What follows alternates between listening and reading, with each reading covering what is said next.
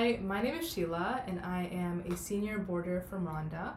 And today I'm going to be talking to you about my transition from Rwanda to my other home country, which is the Ivory Coast. So I was born in Rwanda, in Kigali, which is the capital, in 2005 on June 23rd.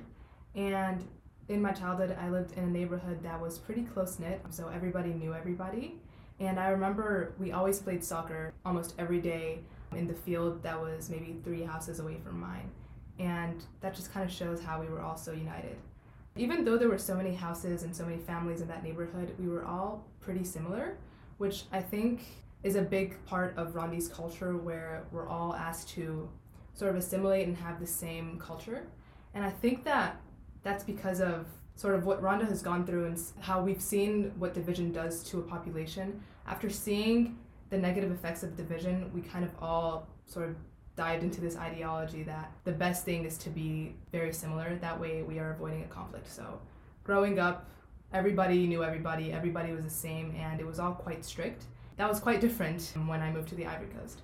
So, just for some background, in the Ivory Coast, during let's say from 2009 to 2011, there was a military conflict, which was a borderline civil war. During that time, my dad got offered a job to the Ivory Coast.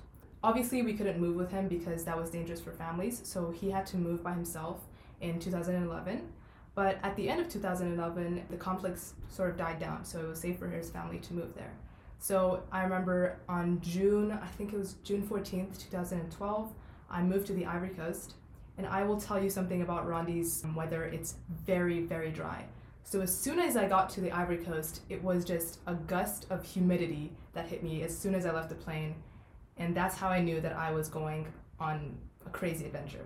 Um, one thing I noticed about the people, especially in Ivory Coast, as soon as I got there was that they seemed quite laid back. It was not as rigid as, as Rwanda. And I think that's one of the defining parts of Ivorian culture where you're not really asked to be a certain person, you're, you're given a lot of freedom. So that was like, I guess, the most different thing that I noticed as soon as I got there. So I moved there in 2012, and I guess before I went to boarding school, that's where I lived. So I've always lived in the Ivory Coast. I think that being a Rwandese person and moving into that sort of culture showed me how different I was from everybody.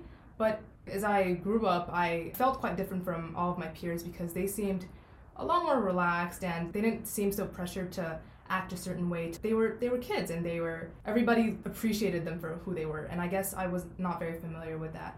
So that's kind of how my Rwandese identity clashed with my born environment. But as I matured, I, I saw that it was okay to be myself and I didn't have to be perfect all the time.